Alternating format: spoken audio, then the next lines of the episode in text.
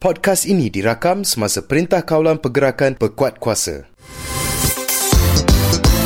Anda sedang mendengar Shockcast Original. Shock. Assalamualaikum. Bertemu lagi kita pada hari ini. Inilah bulan kerahmatan, bulan pengampunan dan bulan pembebasan daripada azab api neraka.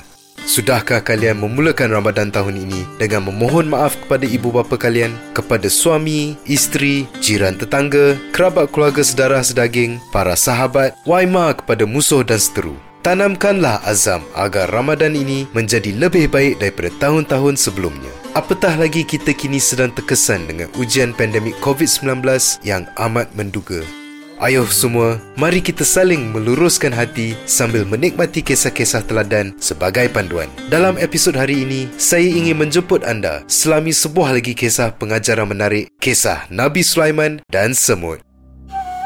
Tersebutlah satu kisah di suatu waktu, kerajaan Nabi Sulaiman alaihi salam sedang mengalami musim kering yang amat panjang. Tanah menjadi gesang dan kering kontang. Pokok-pokok layu menyebah bumi. Bunga-bunga terkulai kehilangan bau dan warna. Air di sumur tiada lagi dapat dilihat. Ikan-ikan tercungap lantas mati bergelimpangan. Tanah tempat berpijak merekah, retak terbelah-belah.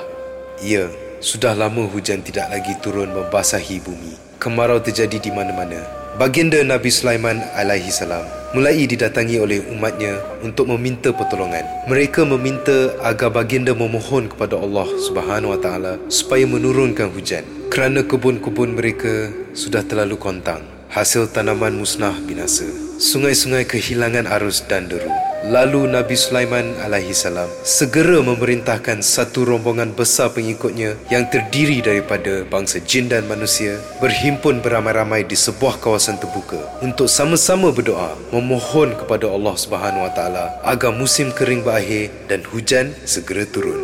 Setibanya mereka di lapangan itu, Nabi Sulaiman alaihi salam tiba-tiba terlihat seekor semut yang kecil lagi halus, tercongok di atas sebiji batu.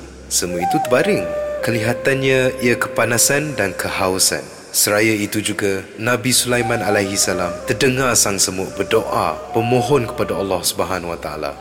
Ya Allah, pemilik segala khazanah, aku berhajat sepenuhnya kepadamu. Aku berhajat akan airmu.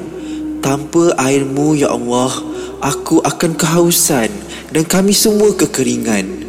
Ya Allah, aku berhajat sepenuhnya kepadamu akan airmu. Kabulkanlah permohonanku. Begitulah rayuan bait-bait doa sang semut yang kerdil itu kepada Allah Subhanahu wa taala. Mendengarkan saja doa semut yang kenit itu, maka Nabi Sulaiman alaihi salam segera memerintahkan rombongannya kembali ke rumah masing-masing sambil berkata kepada mereka, kita segera pulang. Sebentar lagi Allah Subhanahu Wa Taala akan menurunkan hujannya kepada kalian. Allah Subhanahu Wa Taala telah mengabulkan permohonan seekor semut. Ya, tahukah anda selain memiliki kemampuan menundukkan bangsa jin, Nabi Sulaiman alaihi salam juga mampu menundukkan makhluk lain. Malah baginda boleh berinteraksi dengan haiwan. Dalam satu kisah yang lain, Nabi Sulaiman alaihi salam dan angkatan bala tenteranya yang meliputi pasukan manusia, jin dan burung telah melewati sebuah lembah. Dalam perjalanan itu, baginda terlihat ratusan ekor semut sedang berjalan, berbaris rapi di atas tanah. Tiba-tiba, salah seekor semut berkata, Hai semut-semut, masuklah ke dalam sarang-sarangmu agar kamu tidak dipijak oleh Sulaiman dan bala tenteranya kerana mereka tidak menyedari kehadiran kita. Mendengar sahaja kata-kata semut tersebut, Nabi Sulaiman alaihi salam tertawa. Kemudian baginda berdoa, Ya Rob, limpahkan kepadaku kurnia untuk mensyukuri nikmatmu yang telah engkau anugerahkan kepadaku dan kepada kedua-dua orang tuaku. Kurniakan kepadaku agar dapat mengerjakan amal soleh yang engkau redai dan masukkanlah aku dengan rahmatmu ke dalam golongan hamba-hambamu yang soleh. Lalu Nabi Sulaiman salam mengarahkan bala tenteranya agar berhenti buat seketika. Ayuh semua, berhentilah sejenak. Kita berikan jalan kepada makhluk yang berlindung kepada Allah Taala. Kata-kata Nabi Sulaiman alaihi salam itu disambut dengan wajah keheranan. Ya, tiada seorang pun daripada angkatan soldadunya dapat melihat sebarang makhluk yang melintas. Mereka tertoleh-toleh, mencari-cari, bingung jadinya.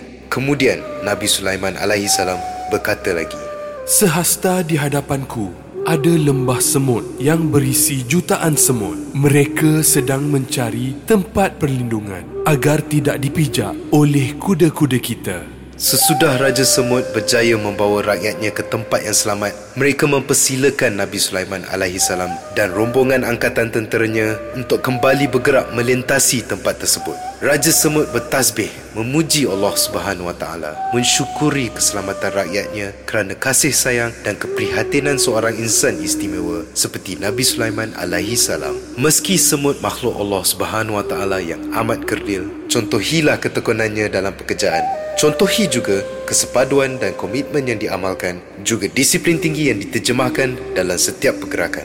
Sehingga kita bertemu lagi, teruskan berhikmah. InsyaAllah.